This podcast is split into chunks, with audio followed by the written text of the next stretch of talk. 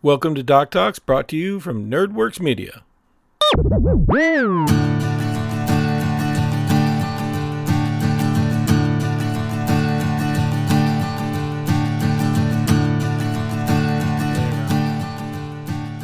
I didn't re-say it again, welcome back to Doc Talks, where I Doc Talk without the echoes. Um, we're talking, continuing the series. So you want to play D and D? We're going to talk about feats, and we're going to jump right into it. Uh, but like I said, talk to your DM, build your character with your DM, talk about the feats before you take them with your DM. I, I can't be more clear on that. If your DM doesn't allow feats, you take them thinking that they can, you might disrupt the game. You never, ever, ever want to try to surprise your DM, especially when they're trying to make a world for you. Uh, just to let you know, they're in five different places right now in the books, as well as other ones outside of the published books. But the Player's Handbook has 42 different feats. We're going to try to get through some of those today. Then we'll talk about the 15 in Tasha's, the 15 in Xanathar's. There's two in Eberron and one in the uh, Elemental Evil Player's Handbook that was part of the Elemental Evil platform that they put out uh, from Wizards of the Coast. Feats are expertise into areas. Um, they give special abilities to characters. Some DMs, they don't rely on these as much as they should, or creating more for your games. Um, a good veteran, or even just a DM thinking about it, would be able to make them. I do want to start by saying I don't dislike uh, we're going to get into this and I'm going to talk about them specifically. There are a few that I don't, I have to preface. It depends on what you're going through. Again, there's two ways to do this to gain feats, but we already talked about that. Uh, rules is written. The two ways is every four levels you could forego your ability score. Um, hi Wednesday. By the way, hi Kenobi, hi Journeyman. It was a nice rebrand by Mike. I, I think it was beautiful. Gwarth. Um, and yes, we are on a new platform for NerdWorks Media, um, using his stuff. And I do apologize. I think I turned my fade down enough you might not hear it, but there's beep beeps going on outside because my neighbors don't understand that people work from home sometimes. uh, let's go through these as fast as some of these we can. We'll explain them as best as we can and the few things that you could do with them to be interesting with them. Uh, the first one's going to be alert. Um, this is you're always looking out for danger. Uh, some of the things that happen is you get plus five to initiative. You can't be surprised if you're conscious. That's a DM prerogative thing. Uh, and other creatures don't gain advantage on attack rolls from being hidden towards you. I don't dislike this feat. This is the first one, one right off the bat. But it's a feat that you, a player that you trust should take, and I'll explain why. Um, this feat in particular, one of the reasons I don't like it, it doesn't take into the account of the strain it would take to be on guard twenty four seven. Um, if any of you guys have like smartwatches like I do, it measures my stress level throughout the day as well. Have a high stress level as it is. Being alert 24 7, on guard, stressed out that much, not being able to be alert. I don't know. It's something to take into account as a DM if somebody wants to take this feat. I don't want to dissuade it. And I want my characters to have fun, but I also, as a DM, want to have fun in the game. And sometimes it's just about taking away some of that fun. And it would be absolutely exhausting. I agree. I'd say if you take this feat and uh, you are distracted, it would counteract this feat. It's one of my things, just as an example. Um, what I mean by that is if you're talking or trying to negotiate or you are trying to persuade somebody, you're not going to be alert. But that's me as a DM. I'm just throwing it out there. Uh, this is great uh, for going first if it works. Um, and so in that aspect, I want to remind you that you you'd never want the healer to be the first in initiative. So if you're a healer, this is probably one that you'd probably don't want to take. Um, And again, remember it says conscious. So this doesn't happen while you're asleep. Sleep is considered an unconscious state in purposes game. Um, it's a great feat if you just want to get a jump on initiative. Um, and you're willing to play a character that's had a hundred cups of coffee all the time and be like super high strung because that's what it is. Uh, athlete. These are your beefy boy ones.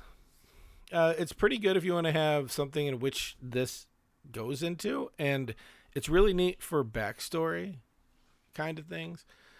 I mean, mechanics wise, it increases your dexter strength by one. None of these allow you to go over 20 unless they say so. Um, going from prone to standing is five feet of movement instead of half your movement. And, and I like to think of this as that kick up that you see in the movies when somebody gets knocked down and all of a sudden they're like, yeah, and they're back up because they push off their hands or whatever.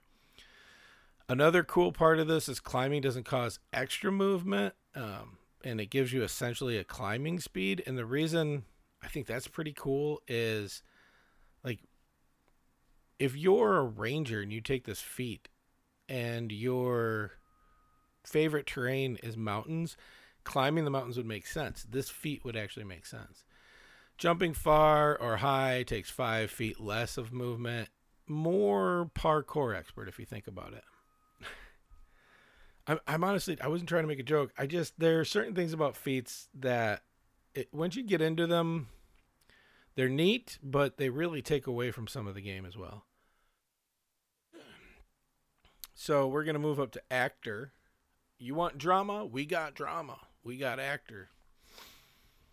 Um, actor's not necessarily what you think it would be, even though it's an apt description. So parkour would be cool. Urban rogue character, absolutely would could take that if that's what you're using it for. And I'm not saying avoid what you would help you out in the game. I'm saying don't take feats to min max. Take them for story essence. Or if you do take them for mid max, at least use them in the story. Have a reason, not just because it was in the rules. Um, acting is a little different. Again, you gain the plus one, but this time to charisma. Uh, can't exceed 20. Um, by the way, when I mentioned that, the reason those are important is remember when you take feats, you're not gaining the ability scores that round. So some of these actually help offset that a little bit. Um, advantage on persuasion or deception if you're trying to pass yourself off as somebody else is a role play awesomeness that I love. I do. Uh, if you hear someone talk for a minute or heard a creature make a noise for a minute, you can mimic that sound to speech. If someone's trying to see uh, what that is, they roll for insight. You roll deception and dice. And but the cool part is, is this helps you out to try to pass as somebody. I could see the role play aspects about that. I would encourage my players to do something like that. It's a neat little aspect if it's used right. Again, if it's just used uh, min max, like I listen to the king and then I try to do the king's voice. A- again, from somebody who never does it, like you remember 15 levels later that you have this and this one time, it's one of those things. Play it or don't play it, but don't just take it to break the game or go god mode, is what a lot of people call it. Um, but I do like the aspects of actor. I do like the aspects of actor, not necessarily for a bard, but somebody who's not a bard. And I like it as not trying to pretend that somebody exists in the world, but to pass yourself off as somebody who doesn't exist in the world. Especially if you're a criminal or a rogue or something of that type, where, oh no, I, I know I look like that poster, but my name is blah, blah, blah, blah, blah. Uh, that takes us. These are all in alphabetical order. If you're wondering, I'm just going through them one at a time, best I can for you guys. Uh, charger. When you take a dash action, you can use a bonus action to attack or push a creature. This one's not so broken. It's actually a little undersweighted for giving up a couple things, but it does have its unique aspects. If you're finding yourself dashing a lot, rogues, um, moving to get out of the way of something, monks, stuff like that. Or even like a fighter who just wants that ability to shield slam someone back. This might work. You got to put it to good use. So if you move 10 feet in a straight line, two squares, sorry, that's what I'm used to saying, um, and, and you dash. So most characters have 30 feet of movement. Let's just use that. You move 60 feet, but the last 10 you move in a straight line, two squares at least worth. Um, you could try to hit.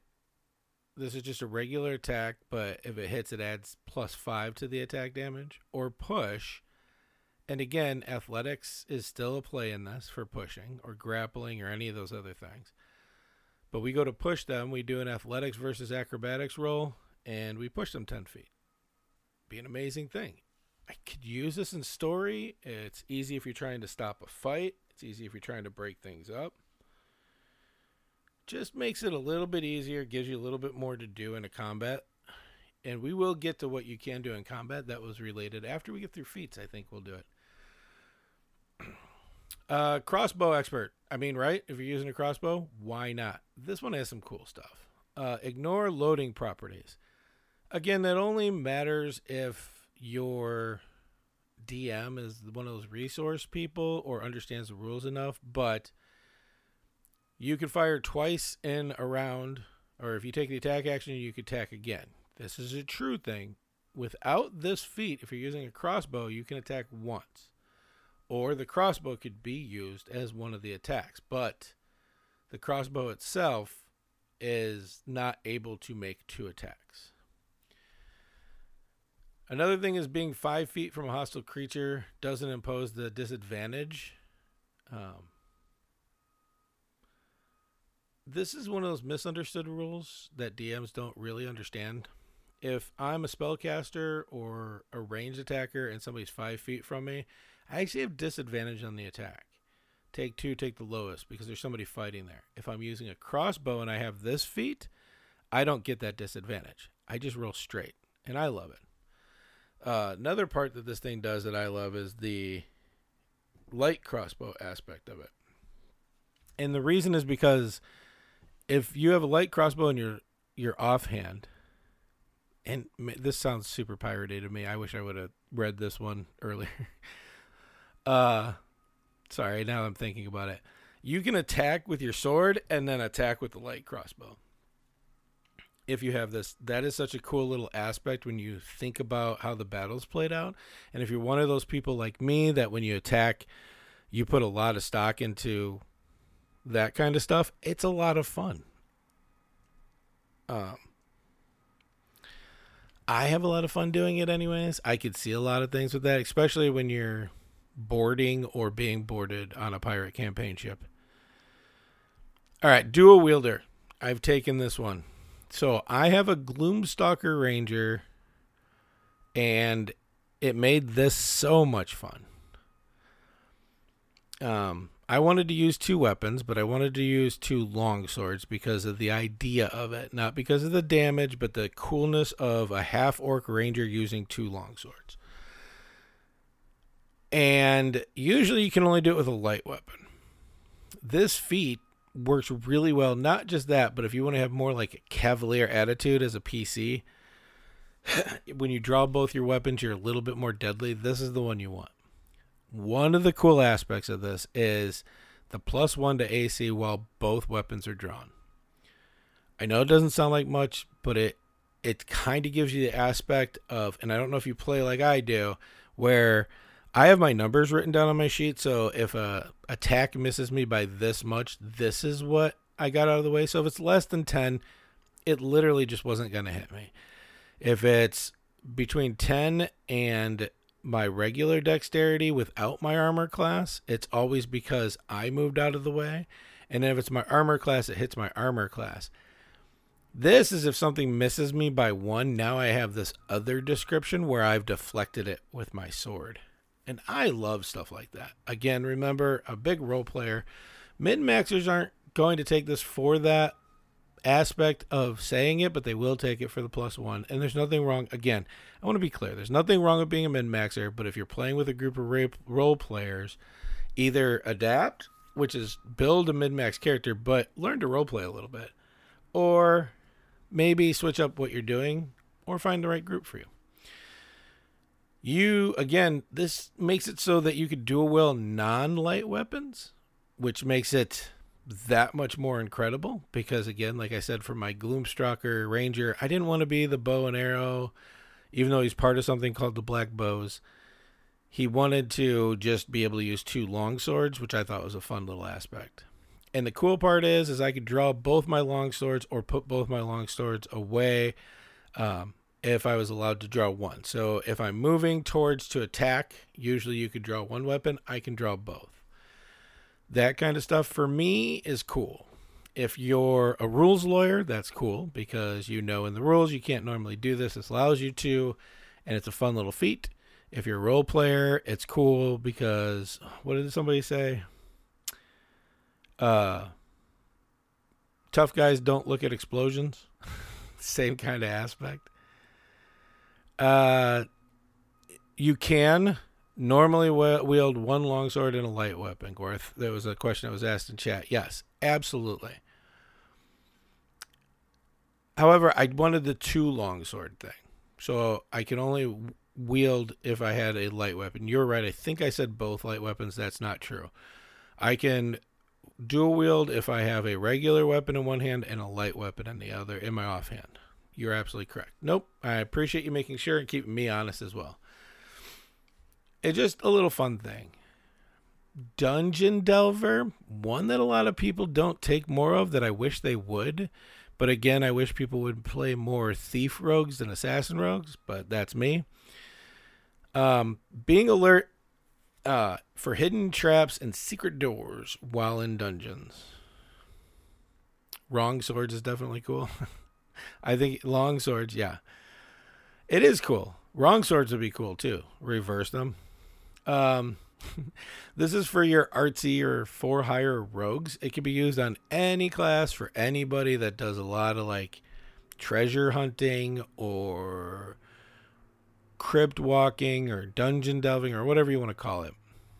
So you get advantage on perception and investigation to detect secret doors and their latches. I talked about the skills before perception to find it, investigation to find how to open it. Advantage on saves to avoid traps that you may have missed. And then resistance to any trap damage. If it came from a trap, you have resistance to it. And another cool part is if you have a DM that's very resource minded to the rules, um, it doesn't slow you down to check for traps. These things are important. Um, I love this aspect. I had a rogue one time who was just a for hire rogue. He wasn't a criminal. He didn't steal. He wasn't a halfling. He literally was hire me to go into dungeons. I wanted to go away from the stereotypical, oh, something's missing, grab the rogue. Uh, and stereotypically, both his parents were also still alive. Uh, that going out from Dungeon Delver, that could be used a bunch of different ways on a bunch of, but I kind of like the idea of that for multiple things. Anybody who would go looking through, go looking through dungeons I appreciate that you got that, but it it's amazing to me how many halfling rogues are in the world and in in any world. Uh, durable. Durable is actually pretty awesome. I'm a big fan of con. so this is going to increase our con by 1 to a maximum of 20 again. And when I roll a hit die on a short rest, the minimum number of HP that I can gain is twice my con mod. Minimum of two. So if my con modifier is three and I have a D8, remember what I told you? The average is six. You always add your con mod anyways. When I roll my dice, I can't, if I'm lower than a six, it's automatically a six. It's part of the durable feat you think it was called durable, it would have more durability, but I get what they're saying with that durability. And that really is the only thing of that feat, but it is a cool feat. And it is a cool feat if you're playing somebody who wants to be up front, who's very protection oriented. Um, had Mike on the show a couple weeks back, and he talked about his paladin being more protection oriented. Same kind of thought process on that. This is a cool, small, little feat, but it gives me a little bit extra. And I'm possibly losing two ability scores for this. I'm still gaining one for con. Makes it a little bit more interesting. I did forget to tell you that this all starts on page 165 of the player's handbook. And everything that I'm telling you, I've read. I'm just trying to explain it a little bit better. So if you have any questions about any of the feats we're covering today, the next time we meet, etc., uh, please bring them up. I would love to know them. Um, elemental adept. So if you look at this feat, you'll notice it's one of the first ones that needs a pre uh, prerequisite, and you have to build, have the ability to cast one spell not a cantrip, and not a racial ability that's acting spell like, but actually using spell slots is what it means. And it's probably a reason for this because you're going to choose one of these elemental focuses acid, cold, fire, lightning, or thunder. When you cast a spell that uses any of the ones that you picked, if something's resistant to it, it's no longer resistant to it. It gets through anyways. That's literally what this does. Another cool aspect is if you're whirling damage for it, any one becomes a two, automatically makes it higher damage possibilities. That's all math fun that I'm not going to get into because I know a lot of people who watch this are not math people. Um, this is one of the few feats that you can select multiple times and pick a different one each time. So remember, this is a resource, a commodity, and like any other commodity, you have to pay attention to what you're doing with it and make sure it doesn't hurt your character. But it would be elemental adept would be wild magic sorcerers that use chaotic magics. I love you guys to death. You're some of my favorite. I will give you a wand of wonder at some point. But if it's specific, like you pick one and like that's your focus, I want to encourage you to take that. It's amazing. If you're a wizard and you use one element more than any others, and I've done that as well, I had a fire wizard at one point. Uh, I had other spells, but it concentrated on fire. This is a cool thing to take for that as well. More so because you're concentrating on it. The role playing story aspect is I concentrate on fire spells. It's all about fire spells. I'd like to take this feat because fire spells. And it just makes sense. All right, grappler. Strength of 13 or higher. There's a reason for that because if you're a grappler, you kind of need a modifier in strength to do it, but it makes sense. Um, this will get you more into your unique builds. If you want to build a non weapon, non monk fighter of some kind, this would be cool. Grappler and bar. Um, no, Tavern Brawler is what it's called. We'll get there. Are two really cool feats to look at. So, Grappler, um, it literally says you develop the skills necessary to hold your own in close combat grappling man, there's so much I could do with this. I just thought about making a character who was just like a wrestler in high school. You have advantage on attack rolls against a creature you are grappling. So it doesn't do anything for the grapple, but when you have them grappled, you get advantage on your attacks. Uh, you can use your action to try to pin a creature grappled by you. This is something from old D&D that they brought to a feat for people to use. Um, if you make two successful grapple checks in a row, uh, you and the creature are both restrained until the effect ends. I know what you're asking. Doc, what's restrained? I wasn't prepared for that question because I just thought about it myself. But what it is, is it's a condition. And if you give me a second, I will look it up and tell you exactly what the restrained condition would do. Usually have somebody in my party I think I was a DM for this, who used to have all of them written on their character sheet. And I always thought that must have been a very boring character because you didn't have anything else to put on your character sheet. All right. Restrained.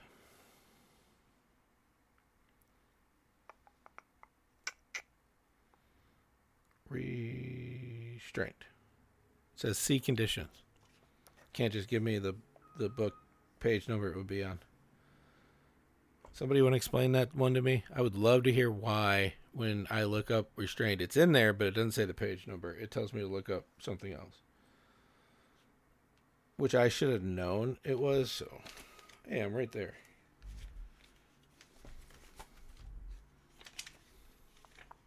Sorry about this. I know it's boring, but I want to look it up because restrained is speed becomes zero. They can't go anywhere, uh, and it can't be, uh, benefit from any bonuses of its speed. Attack rolls against the creature have advantage, and the creature's attack rolls have disadvantage. That's new. When they're grappled, it doesn't have this, but it does now. And then the creature has disadvantage on dexterity saving rolls, which, if depending on your party's design, that could be super beneficial for you. So, yeah, that's fun. I was mentioning pinned in a game. Um, I think it was my Friday night game, the one where I'm a player, not the DM and I tried to pin somebody, and somebody basically said, "What are you talking about?" Eh, good point. Wouldn't know what to say to you because it is.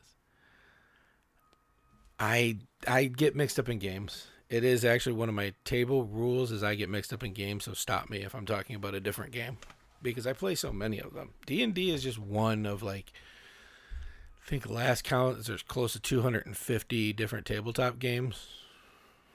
So uh, that's going to take us to Great Weapon Master. Uh, grappler, by the way, doesn't have to be that bar. There are so many tabletops. You could be a grappler in any situation. I'm trying to think more of who else would use this? I think of the the quick ones, right? Like my tavern brawler build idea. But I like the idea of like a fighter that uses one-handed weapon and doesn't have a shield. And oh, that's pretty cool. Yeah, I have quite a few books of other ones in my. I'm not gonna get to it. Uh, the whole stream will be taken by that. Um, but grappler um, could be used for anything. A support person could use grappler as long as they have one hand free. They could do their support stuff. Most frontline people, I would avoid this if you're a caster of some kind, unless it makes sense for your story. you're not distracting me. I'm distracting me. Um, but yeah, the grappler is is a great feat. Have some fun with grappler. Uh, great weapon master. You've learned to put the weight of your weapon to your advantage, letting its momentum empower your strikes. So you gain this powerful idea. This is if you're using a great weapon. It's very much in the title. I wouldn't use it for other things. Uh, but on your turn, when you score a critical hit with a melee weapon, which reduces, um, or you you get a crit, or you reduce somebody to zero you can take uh, use your bonus action to take another melee attack. Your bonus action isn't unlimited. This doesn't give you another one if your bonus action already does, but for like a fighter where if you make an attack action, you can make a second attack action, this would be a third attack if you crit or drop somebody to zero, which would make it a lot more fun. Uh, and before you make a melee attack with a heavy uh, a heavy weapon, you could take a negative five penalty to hit and get plus 10 to your damage. They make this for many others. There's sharpshooter for distance. This is not a bad thing. This feat in and of itself for that is it's balanced even though it doesn't feel like it's balanced. I don't know how better to put that.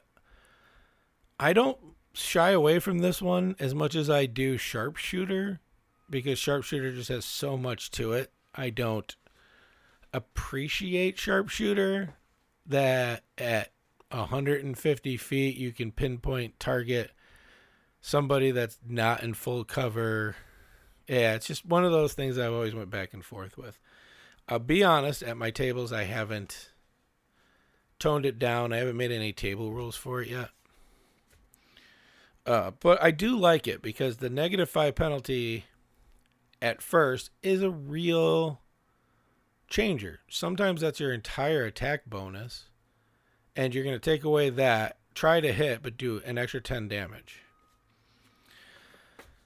I think the last one I'll talk about today is healer, and there's a reason for that because Mike came up recently to me and was like, healer is underrated, very underrated. Here's why it's underrated. Um, it says you're an able physician, you know, the little stories they say, allowing you to mend wounds quickly and get your allies back in the fight. You gain the following benefits. So let's talk about the benefits, and I'll tell you what Mike Nerdworks came up with. So when I use a healer's kit to stabilize a dying creature, that creature regains one hit point. So if I stabilize a creature and I succeed in that, which there's DCs in the rolls, they automatically get one. They're not out of the fight. They don't have to wait eight hours to wake up. They're good. As an action on my turn, I can spend one use of the healer's kit to tend a creature and restore 1d6 plus 4 HP um, plus additional um, wait to it plus additional hit points equal to the creature's maximum number of hit dice. Uh, their level, so I'll use Oral because we've been building him on the channel together. He's got two hit dice. So if somebody was to use this on me, they roll a 1d6, add 4, and then add 2 more. Um, the thing on that, they can really do that once per, I think, short rest and here's the cool part about this, and and people have been playing for a while think like this. I can, as a rogue, use an item as a bonus action. It's in there. It's something unique to rogues. So, as a rogue, I can attack somebody, get my damage, my sneak attack, run over to somebody, and as a bonus action, use my healer's kit to heal them. I am now a field medic running around the battlefield getting things done. Which to me is an amazing aspect of this. When Mike brought it to me, I was like, I can't believe I've never thought of that because I was a medic in the army and it just never clicked to me. And it is what it is. I love this outside the box thinking. And that's what that was. Mike was like, "Oh, it'd be a cool little healer thing." And of course, you need to take a short rest. So, how many people are in the party? That's how many times you can do it. I was look up. I have to look up healers kits because what this tells me is that there's a limited number of uses to healer kits in 5e. When you run across rules like this and it's like, "Huh, we've never played blank," remember that it's possible. Rules exceptions in rules mean that there's a rule that guides it and I do encourage everybody not just to ignore rules, but take a look at them. Somebody put time and effort to trying to make this game balanced. And it could easily be just like Monopoly rules, where you've been playing it wrong, and that's why it takes forever. And then grandma gets mad, and then you accuse grandma of cheating at midnight, and somebody flips the board. And that's how every Monopoly game ends. Kidding. Not the end. Use feats because cool story, because your character would use that feat. Don't use feats to break the game. Remember, I talked last week a little bit about DMs are people too. They created this world. They want you to have fun interactions. They want you to have fun battles. Um, they want you to be able to talk your way out of certain things. They want you to enjoy the game. And I know for some people that I've talked to, especially recently, having fun in the game is winning the game, but there's no winning D&D. There's no such thing. If people at the table have fun together, it doesn't matter if you do a total party wipe, a total part, uh, total party kill, TPK, because it you had fun. You'll roll a new character, go into something else, and you'll stay together as a group, as people, and you'll go have fun in another game. Don't be afraid of that. I've heard so many times that people are like, oh, I've got a no death game. Okay, cool. I, I'm not against no death games or no consequence games. They're not for me. But I've had more fun in games where the entire party got killed or well, some of my favorite ones are where like one person makes it out because of a natural 20 death save or something. It's I have a lot more fun with those stories and they're the stuff that we talk about for decades later. It's never a remember my character that went around and killed everything. Um some players are just cruel and fun. I've talked about that a little bit. We may seem like we're having a good time, but you got to remember we make a ton of characters and you kill our characters. And then we make more characters and you defeat our characters. It is kind of fun when your characters are making it more difficult on the players. But I do agree that no risk is no fun. For me, anyways. I don't want to see your character fail. I don't want to see anything bad happen to anybody's characters at my table. I'm as invested as they are in their characters. Anybody who's played with me as a DM knows I help you build your character because I want you to be an immense part of the universe that's here. You can go too far with that. I've played with DMs that do that. I'm in a campaign with a dragon lycanth lycanthamp I can't think of the word a were dragon halfling that the dragon has feathers because there's some attachment to the um, the Raven Queen, and we got magic weapons at like right before we went out at first level. It's it was it wasn't fun until the game got a little bit more difficult until it got a little scary actually. And we had to have some thought process not just go in beat everything up and win. And it's made it difficult on the dm because he'll throw something at us that he thinks is difficult but because of all the stuff that he gave us it goes down really easy. Remember this game's about fun. You're working together to have fun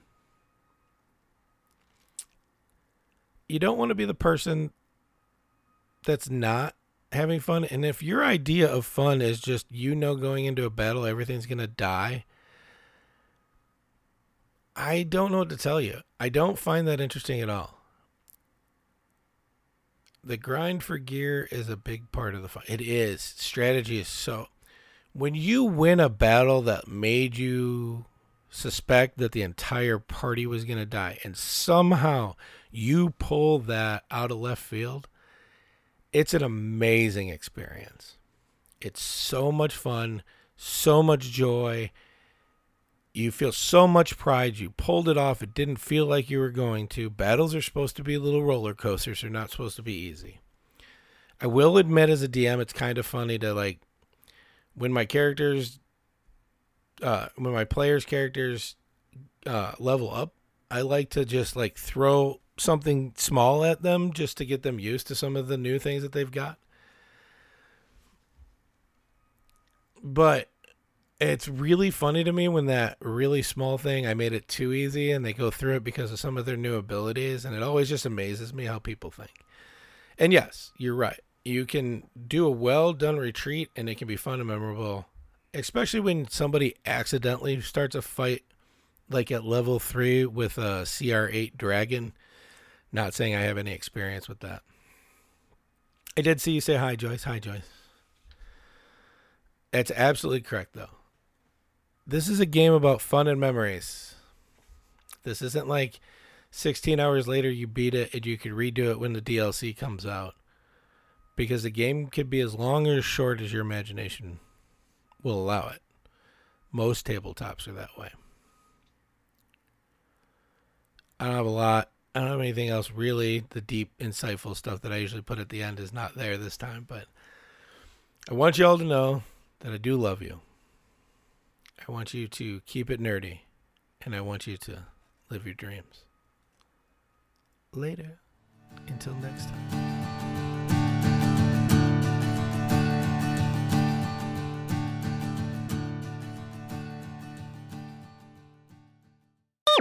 Woo! This has been a NerdWorks production.